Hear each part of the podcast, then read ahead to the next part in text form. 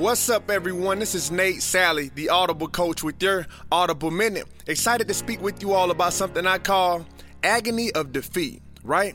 Now, I was able to attend the Ohio State and Oregon game this weekend, and unfortunately, my Buckeyes lost, right?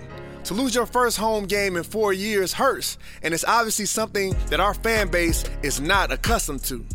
As I walked to my car from the stadium, and even on the flight back home, you could see Ohio State fans still wearing their Buckeye gear with pride, but with their shoulders slumped and in a defeated posture.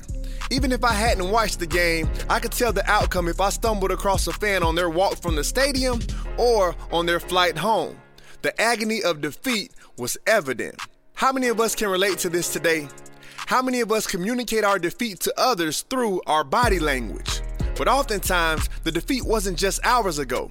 In our case, it can often be a year or even decades ago.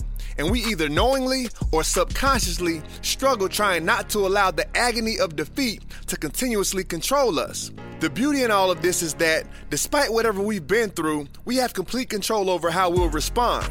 And our responses often dictate our outcomes. Now, it's okay to feel pain, and at times we need to give ourselves space and grace to mourn. But I encourage each of us to refrain from remaining in this space for too long. Dwelling on pain from our past gives our opponents leverage. Learning from pain in our past and focusing forward puts us in the driver's seat as we strive to make the most of each day.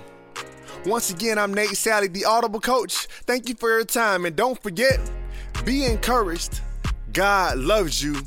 Dream out loud.